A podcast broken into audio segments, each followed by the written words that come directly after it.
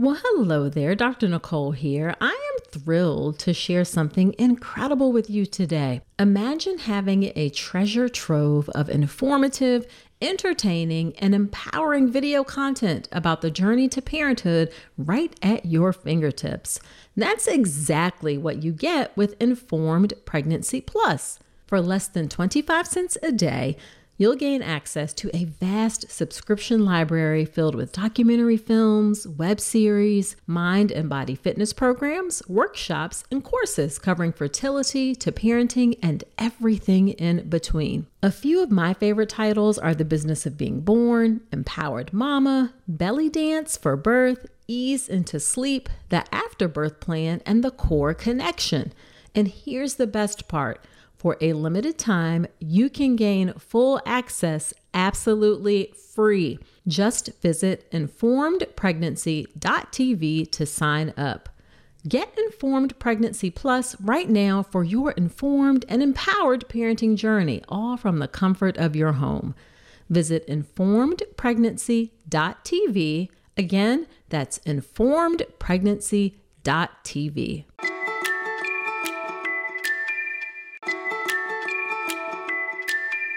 Back in the day when my girls were born, it was not easy to share photos and videos with loved ones, but you have a fantastic option available the Family Album app. The Family Album app was created in 2015 and has operated in the long term to give parents a secure and easy way to share photos and videos with loved ones. It's a totally secure personal haven for your family's memories.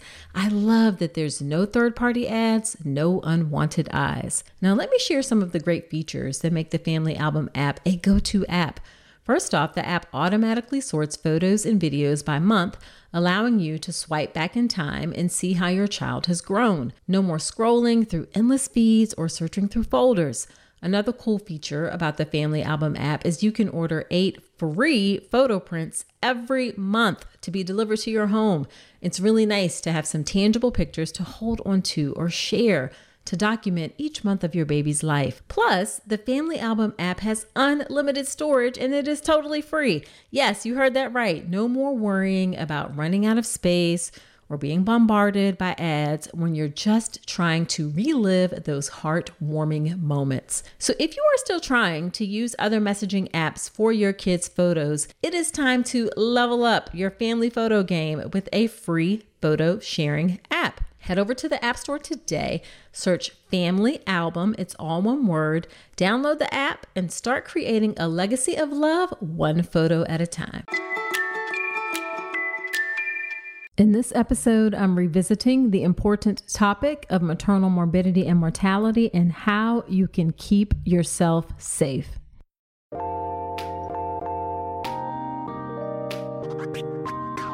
Welcome to the All About Pregnancy and Birth podcast. I'm Dr. Nicole Calloway Rankins, a board certified OBGYN who's been in practice for nearly 15 years.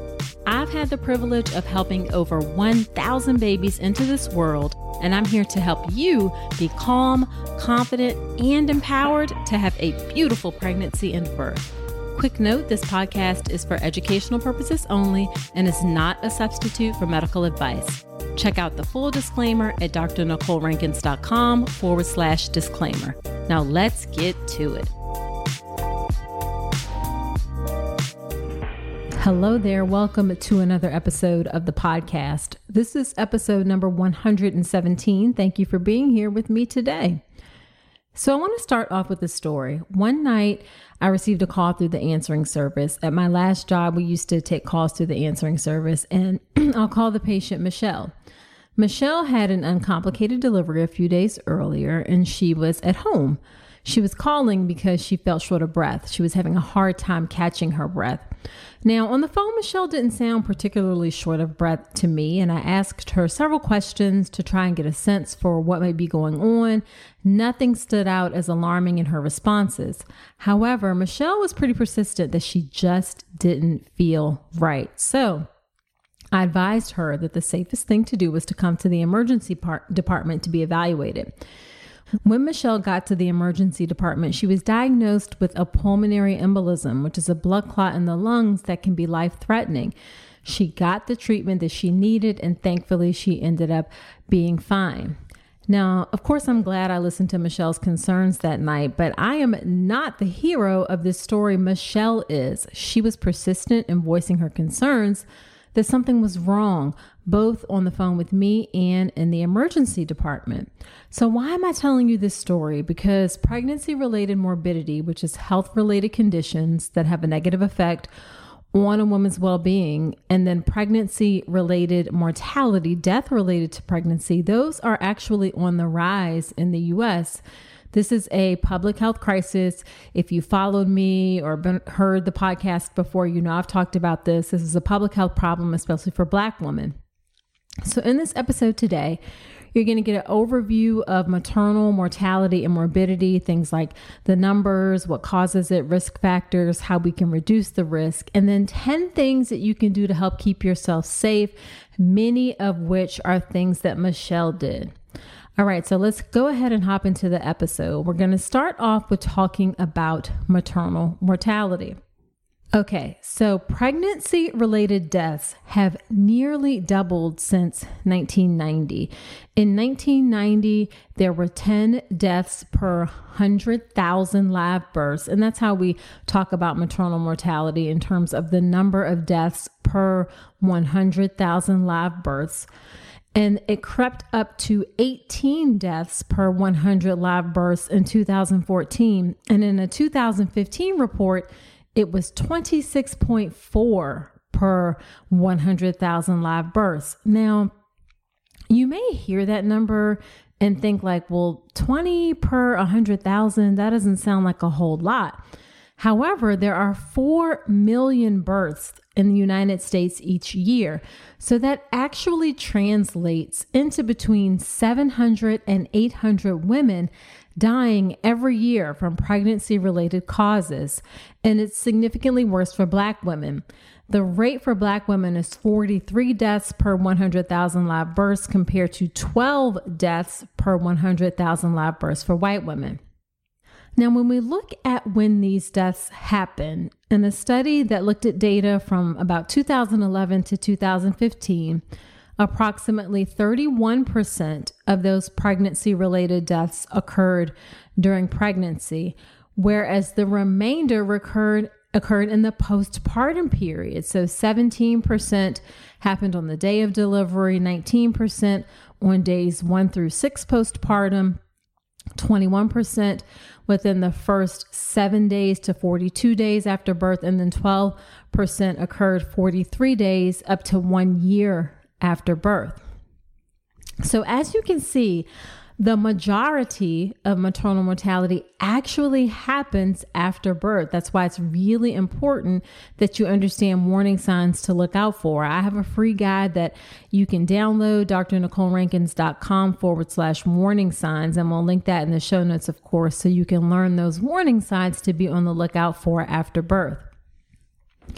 Now, when we break down causes of maternal mortality from a 2019 report, these are the top causes. Number one is cardiovascular conditions. That accounts for about 15% of deaths. And cardiovascular conditions are issues with the heart and circulatory system. Then non cardiovascular medical conditions, that's a big category, but that accounts for 14%. Infection, 12%. Hemorrhage or bleeding, 11% Cardiomyopathy, which is a little bit different, that's when the heart doesn't function well. That's 10.8%. Embolism, which is blood clots, 9%. Hypertensive disorders of pregnancy, 7%. Cerebrovascular accidents, that's going to be strokes, another 7%. Some of them are unknown, about 6%. Then amniotic fluid embolism, which is a very rare thing, that's 5.8%. And then anesthesia complications account for 0.3%.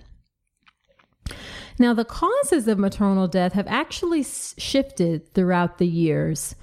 When we look at maternal mortality data prior to 2006, there's actually been an increase in deaths since 2006 related to cardiovascular disease, infection, and then other uh, medical conditions like opioid use disorders. We know that the opioid ep- epidemic has been a problem. And there's actually been a reduction in deaths from hemorrhage, hypertensive disorders of pregnancy, pulmonary embolism, and anesthesia complications. So, in some places, we, or some ways, we've gotten better, whereas in other ways, things have gotten worse. There are also racial and ethnic differences in the causes of maternal death. From more recent data, uh, a study that looked at data between 2007 and 2016, compared to white women, black women had a higher proportion of deaths from pulmonary embolism, hypertension disorders, and cardiomyopathy. Um, American Indian and Native Alaskan women had more deaths from hemorrhage and hypertension disorders. White women had higher rates of death from infection and strokes compared with black women. Also, during that time period, deaths related to sepsis, which is overwhelming infection in the blood, those also rose um, over 20%. Now, one thing that we don't take into account that is um, included in most national maternal mortality rates, something that's undercounted, is actually trauma as a major contributor to maternal mortality. Nationwide, actually, car accidents are the overall leading cause of trauma related maternal death, followed by violence and homicide. And actually, in some areas, homicide is the leading cause of trauma related maternal death. Like that's more than car accidents.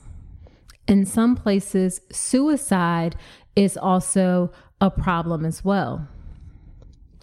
Now, when we look at things or the circumstances that lead to maternal death, it is definitely complex and it's usually multifactorial, meaning that it's typically more than one thing that contributes to the maternal death. It's not like one thing you can always put your finger on. When they review cases of maternal mortality, typically they find that there are at least four contributing factors that come into play.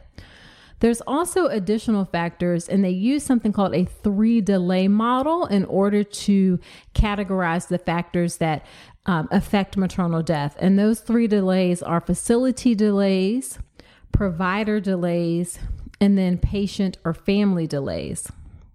Patient and family delays are delays in a decision to seek care. So maybe someone doesn't know warning signs to look out for. Maybe they don't know, you know, symptoms that should require um, going to see a physician.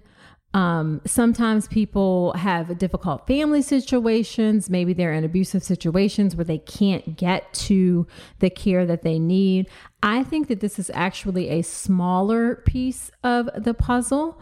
Um, I think the contributing factors of the medical provider and the medical system contribute more, but certainly there can be a delay or a misunderstanding of knowing some of those warning signs to look out for. Again, I highly encourage you to download that guide that I have at drnicolerankins.com forward slash warning signs.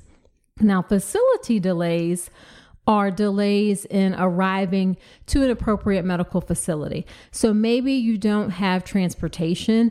Lots and lots of places, unfortunately, don't have labor and delivery, especially in rural areas. So this can be a definite problem in rural areas of the country where not being able to get to an appropriate facility is contributing to maternal deaths. You may live a long distance from the facility, or again, you don't have transportation to get to a place. Expecting parents who are looking for great nursery decor, this message is for you. As you prepare for the beautiful journey ahead, let Home Threads be your partner in creating a serene nest for your growing family. At homethreads.com, explore a collection designed for comfort and style during this special time. From cozy nursery essentials to soothing rocking chairs, Home Threads has everything to create the perfect home for your little one and always at the best value. If you like unique items, then you definitely need to check out Home Threads. We got a silver picture frame from Home Threads that is absolutely beautiful.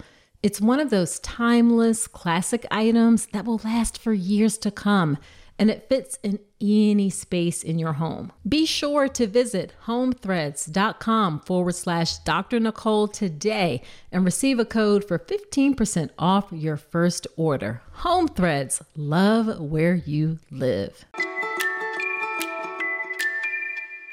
And then the final one, and the one that I believe contributes the most, is delay in receiving adequate care. So, once a woman arrives to a medical facility, she's not getting the care that she needs. There's a lack of prompt assessment that results in misdiagnosis. There's a delay in treatment. There's ineffective treatment. Um, not recognizing or undertreating what are considered life threatening conditions um, just lack of coordination of care, and then poor communication. I think this is what ultimately contributes the most to maternal mortality and morbidity. When we look at risk factors for maternal mortality, we know, as I said, that race and ethnicity is one, particularly for, for Black women. And that is some some consider it a complex problem and to some degree it is because it is affected by the health stat your health status when you enter pregnancy. Uh, sometimes black women may have a poor health status when they enter pregnancy emotionally or physically. They may also be exposed to more chronic stress. But when you step back for a moment and you look at what is leading to that poor health status, what is leading them to have more stress, to have physical ailments, emotional difficulties, we know that that is related to racism. So there's racism in the background of society that Black people are existing with. And then there's also racism within the healthcare system as well.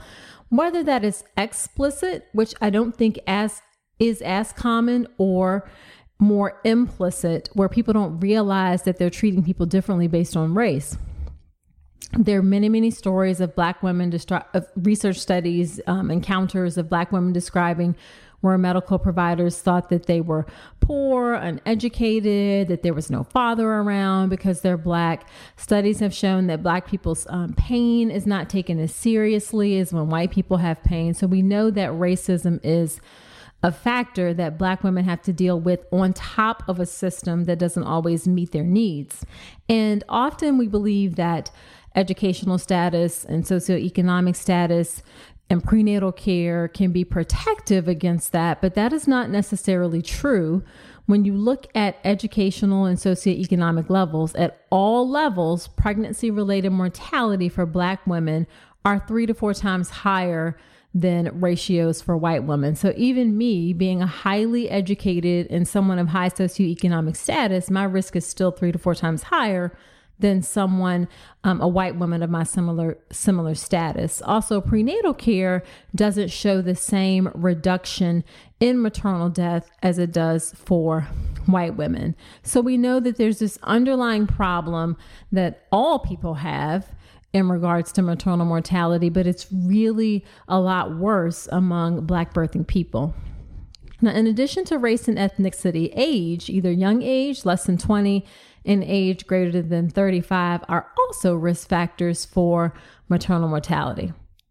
So let's talk about reducing the risk. Here is the thing, and this number is always very startling to me every time I hear it, but it has been estimated that up to 60% of maternal deaths are considered preventable. Up to 60% are considered preventable. And one report suggesting the following interventions that could help reduce maternal mortality, and this is an order of significance. Family planning with birth spacing and contraception could lead to a 30% reduction in maternal mortality. This is something that people really don't appreciate how the availability, rather, of reliable, inexpensive, contraception is so important to help moms stay safe so that they can plan their families and space pregnancies as they want. You know, it's unrealistic to tell people not to do an activity that's natural to us, okay? Like sex is a natural part of being a human being. So just saying things like, oh, don't do it, close your legs, you know, all of those kinds of things is pretty ridiculous. So we really want to provide low cost or free contraception. That family planning really makes a difference. Another thing that can reduce maternal mortality is safe abortion. That can re- lead to a 13% reduction and I keep saying that I'm going to do a podcast episode on abortion, and um, I, I have it on my list of things to do. So I'm definitely going to get to that and why access to safe abortion is important. Also, hemorrhage prevention and treatment that can lead to about a 10% reduction. Cesarean section only when indicated, a 7% reduction, and then prevention of eclampsia and treatment of preeclampsia, another 7% reduction. reduction. Eclampsia is preeclampsia with seizures. And again, especially in the United States, I'm not talking about maternal mortality in in the world in general. In under resourced areas, it's often a lack of resources. So it's a lack of a hospital, it's a lack of blood, it's a lack of trained personnel in under resourced areas. That's what leads to maternal mortality. But in the United States, it's really deficient medical care having complex medical problems and social circumstances are the things that contribute most to maternal mortality, especially for Black women. We actually have enough resources in the United States to help reduce maternal mortality significantly. We just have to better use the resources that we have. Now, I don't want to sound like all doom and gloom. We're definitely getting better in what we're doing we have started focusing our efforts on things like team training, individual training, simulations, drills to deal with emergencies, protocols, guidelines, checklists. All of those activities help us diagnose and treat things earlier. And more and more and more hospitals are getting better with this. We're also doing better with implementing a multidisciplinary approach where the nurse, the OB providers, the anesthesiologists, we talk to each other, talk about the patient's risk factors, and we identify those who are at high risk for complications so that we can be ready early. Okay. And then also part of this process, when issues are identified, we need to communicate that with that birthing person, that shared decision making between the patient and the obstetric care team is going to help reduce biases that can affect those disparities in care. It's going to help everybody be on the same page and do that goal of keeping everyone safe, both physically and emotionally, during the birth. There are lots of things we know that hospitals in the US don't necessarily do well, especially when it comes to to low risk birth. But one thing that we can do well and we do have the ability to treat is emergencies. Like that is the benefit of being in a hospital is having those things to treat an emergency avail um, very quickly. So we just need to be sure be sure that we're using our resources of being able to treat emergencies effectively. Other things that are also important are discharge planning and postpartum follow up. For example, when people have preeclampsia, um, especially if they have severe preeclampsia, they really need to have close outpatient monitoring after they leave the hospital to check those blood pressures um, depending on how severe they are. Because again, remember, up to 60% of maternal deaths can occur in that postpartum period. So, really, discharge planning and postpartum follow up are important. This is also an area where I think we need to um, improve for sure. Like a six week checkup standard is is not adequate for most people. Now, there's certainly evidence that this can be improved. California has done fantastic things. They cut maternal mortality in their state by 50%. Something called the California Maternal Quality Care Collaborative, CMQCC. This was formed of, as a public private partnership to help lead maternal quality improvements.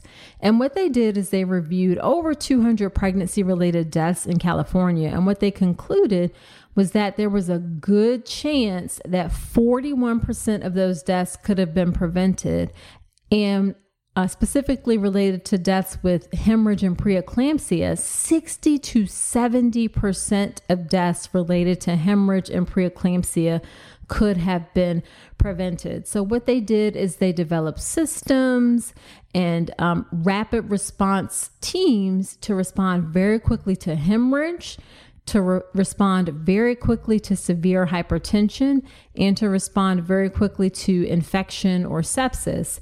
And many places have adopted what they did in California. I know the hospital where I work, we have very easy to follow protocols that are triggered without having us having to do anything necessarily, like a lot of input to treat things like hemorrhage and hypertension. We have like a hemorrhage cart that has all the medications available. You can just pick up the little cart and bring the hemorrhage medicines into birth. For hypertension, you can put in a, a hypertension order set that's going to trigger treating those high blood pressures very, very quickly.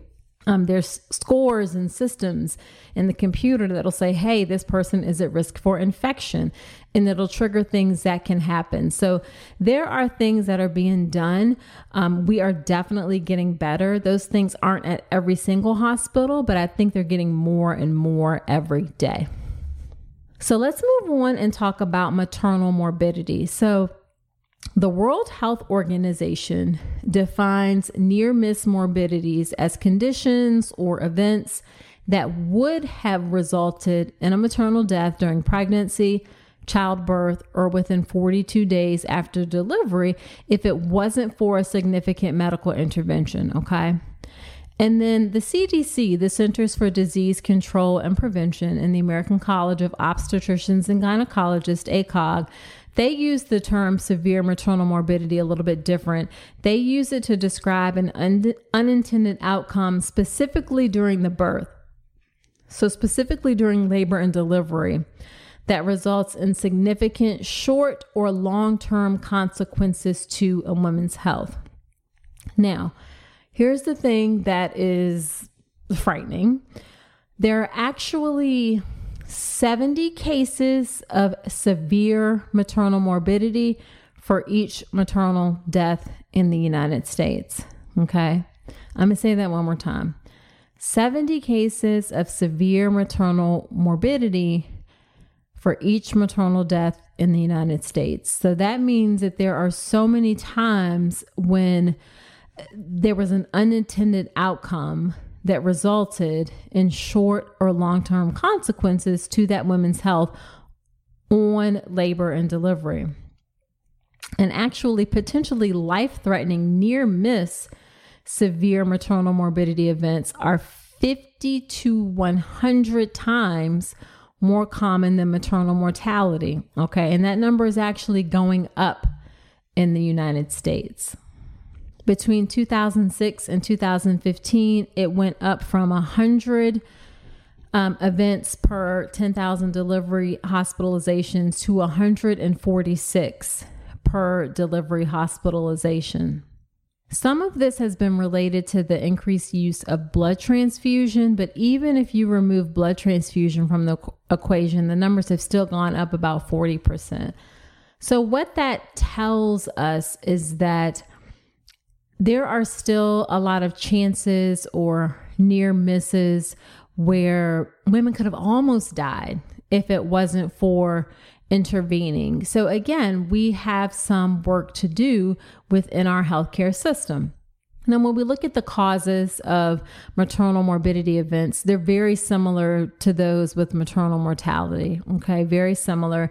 The top three that often stand out are hemorrhage or bleeding, hypertension disorders, and sepsis. Also, similar risk factors are um, young young age, just like maternal mortality, so less than 20, older age, greater than 40. Also, those who deliver at a hospital that serves more vulnerable, vulnerable populations, um, Black women, Hispanic women, of course, and then also those who have multiple gestation have a higher risk of having um, a, a maternal morbidity event. And then reducing risk for maternal morbidity are the same as for maternal mortality. Really, just that team training, simulation, drills, getting to the point where we are diagnosing conditions early and appropriate medical care of pregnancy complications is happening quickly, that there's not a delay in diagnosis or treatment. When you look at stories of maternal deaths, some of the ones that have been more publicized, it's usually because there was a delay in treatment. Like Kira Johnson is one, she died in California um, ba- basically, she bled to death internally after a cesarean birth, and in that particular case, even though her husband, you know, was was mentioning that something was wrong, it was a big delay before the doctor got there. And in that particular case, there was also a culture problem where there where there were other doctors in the hospital, but because it wasn't their patient, they didn't feel comfortable intervening. So that was an issue there as well um, there was a nurse, a, a NICU nurse, who died, and it was because her high blood pressure wasn't treated. She died from preeclampsia. She was actually a white woman. Um, so often it's because of not recognizing things promptly and not taking things seriously. And that is where we need to work and improve, and which is where we are working to improve. Now, I, I don't want to scare you. Um, obviously, I know that that was a lot of challenging information, but you need to know it to be prepared just in case. And it also, to some degree, can feel like, you know, all of those things I said are kind of out of your control. You don't necessarily have the ability to make your doctor diagnose something quickly, but you do have some power and things that you can do in order to help improve that process even if you can't be the one who makes the diagnosis. So, what I'm going to do is I'm going to go through 10 things that you can do in order to help prepare yourself and help um, be ready and help reduce your own personal risk of having a, a maternal morbidity event or, of course, maternal mortality. And these aren't in any particular order, okay? So, number one is if you don't feel right about something during your pregnancy, always know that you can reach out and speak to a provider any time of day or night. Okay. Most doctors' offices have a way for you to reach someone 24 7. It may be a doctor, it may be a nurse, it may be a nurse practitioner. Typically, you can reach that person just by calling the regular office number. Even if it's after hours, it'll connect you to an answering service.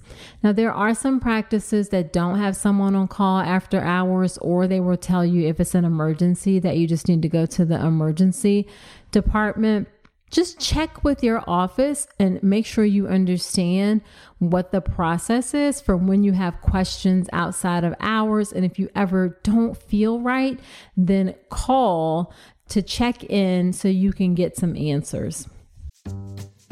Hey, so you made it this far in the episode, and I'm thinking it's because you enjoyed this podcast. Well, if that's the case, then I have a favor to ask.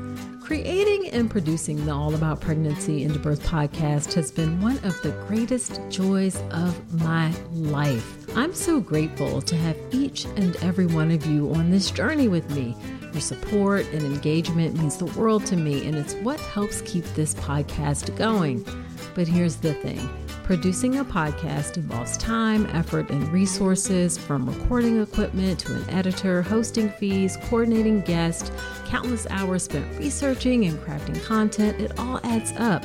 And that's where I could use your support. I've never wanted to turn all about pregnancy and birth into a paywall.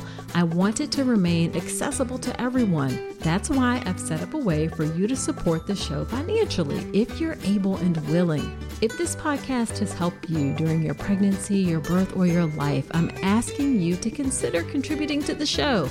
Your support will help cover production and team costs and ensure that I can continue delivering the episodes you love. So, in the month of March, head to drnicolerankins.com forward slash support and contribute whatever you can. Your support, no matter how big or small, makes a significant impact. It helps us continue delivering high quality content and ensures the future of all about pregnancy and birth. Again, that's drnicolerankins.com forward slash support. Thank you so much for being part of the All About Pregnancy and Birth community. Now back to the show. And then number two, When in doubt, okay, if you don't feel right, you call and you know you don't feel like your concerns are being addressed or if you don't feel right you call and it just gives you kind of a go you know go to the hospital when in doubt when you have some challenges questions or concerns then go in to be seen don't let things linger, okay? If it's during office hours, you can try and get into the office for an urgent appointment. Many offices have slots for urgent appointments where you can just come in during the day. They actually prefer you to come in as opposed to going to the hospital. But if you can't go into the office, then you want to go to the hospital and you want to go to a hospital that has the labor and delivery unit. So go to the hospital where you're supposed to deliver. A lot of times I see folks in pregnancy and they'll go to like a freestanding ER center or a hospital that doesn't have a labor and delivery. Those are not the right places for you to go when you are pregnant, okay? When you are pregnant, especially the second trimester or later, you want to go to a hospital that has a labor and delivery unit. Now, of course, if someplace isn't like close to you, if you don't have anything, you go to the place that's closest. But I highly, highly, highly recommend that if you can get to a place with a labor and delivery, that's going to have the team that's going to know how to best support you. That freestanding emergency center, um, the freestanding urgent care, that is not, especially as you get further along in your pregnancy. Okay. Number three, be persistent. You have to keep voicing your concerns until your concerns are addressed. Please do not worry about being perceived as annoying. Do not worry about hurting anyone's feelings. I'm not exaggerating when I say that this could really be life or death, okay?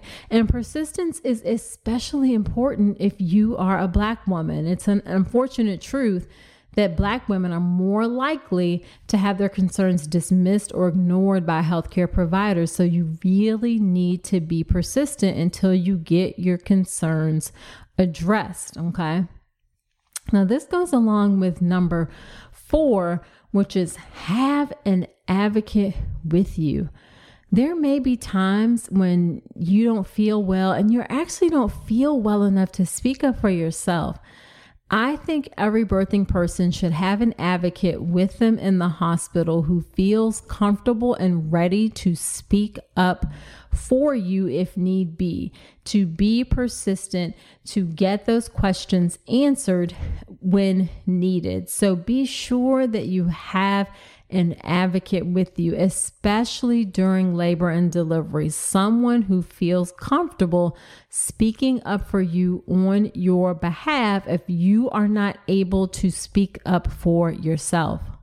Okay, number five is attend prenatal care regularly. I don't think this is something that I have to tell most folks who are who are listening, but attend prenatal care regularly. Yes, those visits are five minutes or ten minutes. Um, they're often not long enough, but that is the best contact that we have during your pregnancy to make sure that everything is going okay. So do attend that regular prenatal care. And there's evidence that prenatal care does reduce the risk of maternal morbidity and mortality because we can catch things earlier sometimes. So do attend your prenatal care regularly. Number six is childbirth education. I used to not be so insistent about childbirth education. It was kind of like, well, I guess if you want to do something, you know, you do it, um, look for an option. But now, the more stories that I hear about people's birthing experience, childbirth education is essential. Childbirth education, good childbirth education will help you understand what's going on in labor and birth it will help you understand your options. It will help you be a more informed participant in your birthing experience. And ideally, the advocate that you have with you should also have done some childbirth education. So, again, they can speak up about things if need be.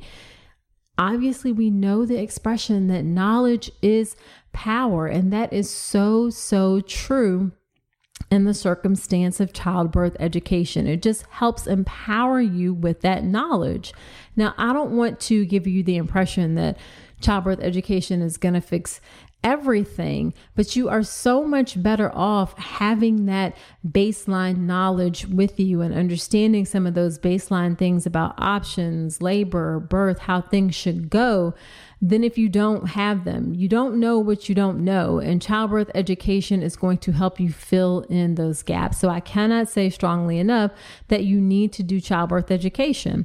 Now, I have an option for childbirth education called the Birth Preparation Course. My course is entirely online and it covers everything from mindset, all of the details of labor and birth, um, things you can expect in the hospital, like um, episiotomy, cesarean birth, assisted vaginal birth. So you're prepared for some of those possibilities, the postpartum period as well.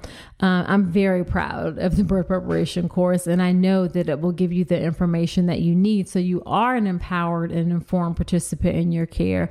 But at the same time, I also know that there are other childbirth education options out there so you just have to find something that that works for you um, the birth preparation course, you can check it out at drnicolerankins.com forward slash enroll. And um, right now it is currently 40% off if you want to look at that there. All right. Now, number seven, I believe I'm on seven, is ask questions, okay? Ask questions. If you have questions about things, then ask those questions. You deserve absolute clarity on what is going on in your pregnancy and your birth. So ask questions until you have that clarity. Don't feel like you are being a pest. Don't feel like you're being a bother. Write those questions down during your prenatal visits if you need to. You can keep it efficient. You can keep it short. You can also say we can get to questions at the next visit if need be. During the course of labor and birth, feel free to ask your nurse questions, ask your doctor questions. Again, you deserve clarity. And going back to childbirth education, childbirth education will help you ask more focused questions. It will help you ask or know what questions to ask. It will help you understand the responses to the questions better. So, childbirth education goes along with that as well of asking questions so that you can ask the most informed and useful questions.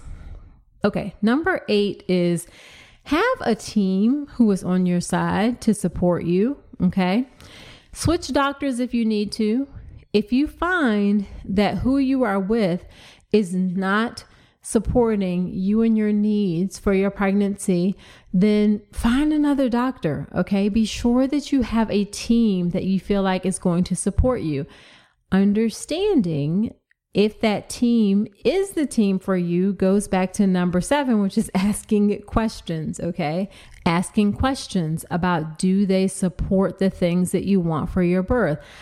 One of the things that you don't want is you don't want a doctor who is tolerant. You want someone who is actually supportive. Okay. So tolerant is like, oh, yeah, you know, that's okay yeah, sure. I guess, you know, that's fine. You don't want someone who's tolerant. You want someone who's actually going to be supportive of you and the things that you want and helping you get the things that you want for your birth. So, if you need to switch doctors, and the earlier you do that, the better. In my free class on how to make a birth plan, I include lots of questions that you can ask to understand how your doctor practices. Also, understand the important factor of how your hospital approaches birth. Those are the two biggest factors that are going to influence your birth experience. So, you can check out that free class. It's about an hour, it's online, it's offered multiple times a day, or you can take it on demand. That's drnicolerankins.com forward slash register. Okay. Number nine, connect with your providers, connect with your doctors, nurses, midwives on a human level. They are human beings too. And I believe that most doctors want to do the right thing. That's why we go into medicine. We want to do the right thing, but we exist in a culture that doesn't always make it easy for us to do the right thing. A lot of people are suffering from burnout and exhaustion and just being tired. And sometimes, honestly, people you lose contact with their humanity and they lose contact with the humanity of the people that we are privileged enough to serve. So sometimes you have to help that doctor, help that nurse, help that person reconnect with the humanity. So say things like how you feel. Say that I am scared because my sister almost died during childbirth or I am scared because I'm a black woman and I know about the statistics of childbirth. You can even say, like, I'm not trying to accuse you of anything, or I'm not saying that I'm doubting your abilities. I am just scared and I need some reassurance that I'm going to be safe and that I'm going to be cared for. And, you know, I think some doctors get um, upset like when you ask questions and like question their ability and their trust. But please know that they don't deserve just your ability and trust just because it's something that they have to earn. Okay. So, don't be afraid to connect on that human level and, and, and ask them to demonstrate that they are worthy of your trust. Okay. So just say that I'm scared or I'm concerned or I'm worried or I'm frightened. If you notice that someone is treating you poorly, you can even say things like, Would you treat your wife this way? What would you do if if I were your sister? What would you do if I were your daughter? Those kinds of things. So try to connect with people on that human level if you can. And then number 10 is to be in the best health that you can actually before you get pregnant. This is one of the reasons why there's a lot of advocacy work and why I believe in advocating for insurance coverage in between pregnancies because so much of your course during pregnancy is influenced by your health when you enter pregnancy. So if you can really get in the best health that you can before you get pregnant, that is going to serve you well. Or even between pregnancies. So, the best health that you can before pregnancies, in between pregnancies, that is going to reduce your risk of maternal morbidity and mortality. Okay, so just to recap, we know that maternal morbidity and mortality are problems in our country. They are unfortunately on the rise. We know that these are prob- these problems disproportionately affect black women. We also know that there are things and systems that are being put in place to help improve the problems, although we still have some ways to go from the medical system side. And then here are the 10 things that you can do in order to help yourself or improve your chances of not being affected by maternal morbidity and mortality. Okay, number one, if you don't feel right, call no matter the time of day or night. Make sure you know those after hour numbers to call. Number two, when in doubt, go in to be seen. You're not being a, a, a bother or dramatic or anything like that. Number three, be persistent with getting your concerns addressed. Number four, have an advocate with you both during your pregnancy and especially during your labor and birth. Number five, be sure to attend prenatal care regularly. Number six, do childbirth education.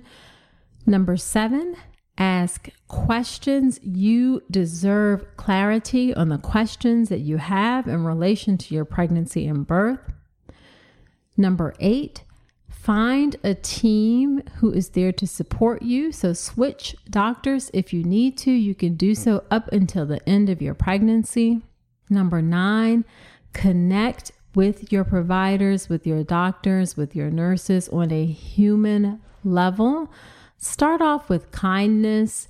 If that kindness isn't working, then of course you got to take it up a notch, but start off with kindness and connecting on that human level. And then number 10, be in the best health you can before you get pregnant.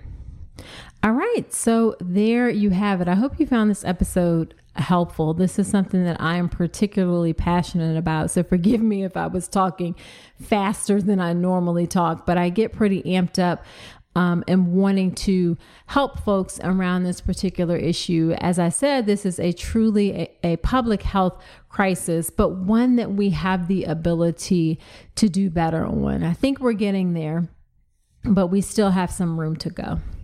All right, be sure to subscribe to the podcast and Apple Podcast wherever you're listening to me right now. And if you feel so inclined, leave that honest review in Apple Podcast in particular. It helps the show to grow. It helps other women to find the show, and I do shout outs from those reviews from time to time. Also, be sure to check out all the resources that I have for you to help you stay safe during your pregnancy, help you to stay informed, help you to stay empowered. Grab that free guide, drnicolerankins.com forward slash warning signs. That will tell you guy, uh, symptoms that you can look out for in the postpartum period do take my free online class, How to Make a Birth Plan That Works. That's drnicolerankins.com forward slash register. In that class, you'll get questions to ask so you can know about the hospital and the doctor and making sure that they are on your side to support you and your wishes for your birth. And then, of course, check out the birth preparation course. That's drnicolerankins.com forward slash enroll. That is my comprehensive online childbirth education class that gets you calm, confident, and empowered for your birth. It is currently 40% off, so do check that out. That's drnicolerankins.com forward slash enroll. So that is it for this episode. Do come on back next week. And until then, I wish you a beautiful pregnancy and birth. Thanks so much for listening to this episode of the All About Pregnancy and Birth podcast. Head to my website, drnicolerankins.com, to get even more great information, including free downloadable resources on how to manage pain and labor and warning signs to look out for after birth. You'll also find information on my free online class on how to make a birth plan that works, as well as everything you need to know about my signature online childbirth education class, the Birth Preparation Course. Again, that's drnicolerankins.com, and I will see you next week.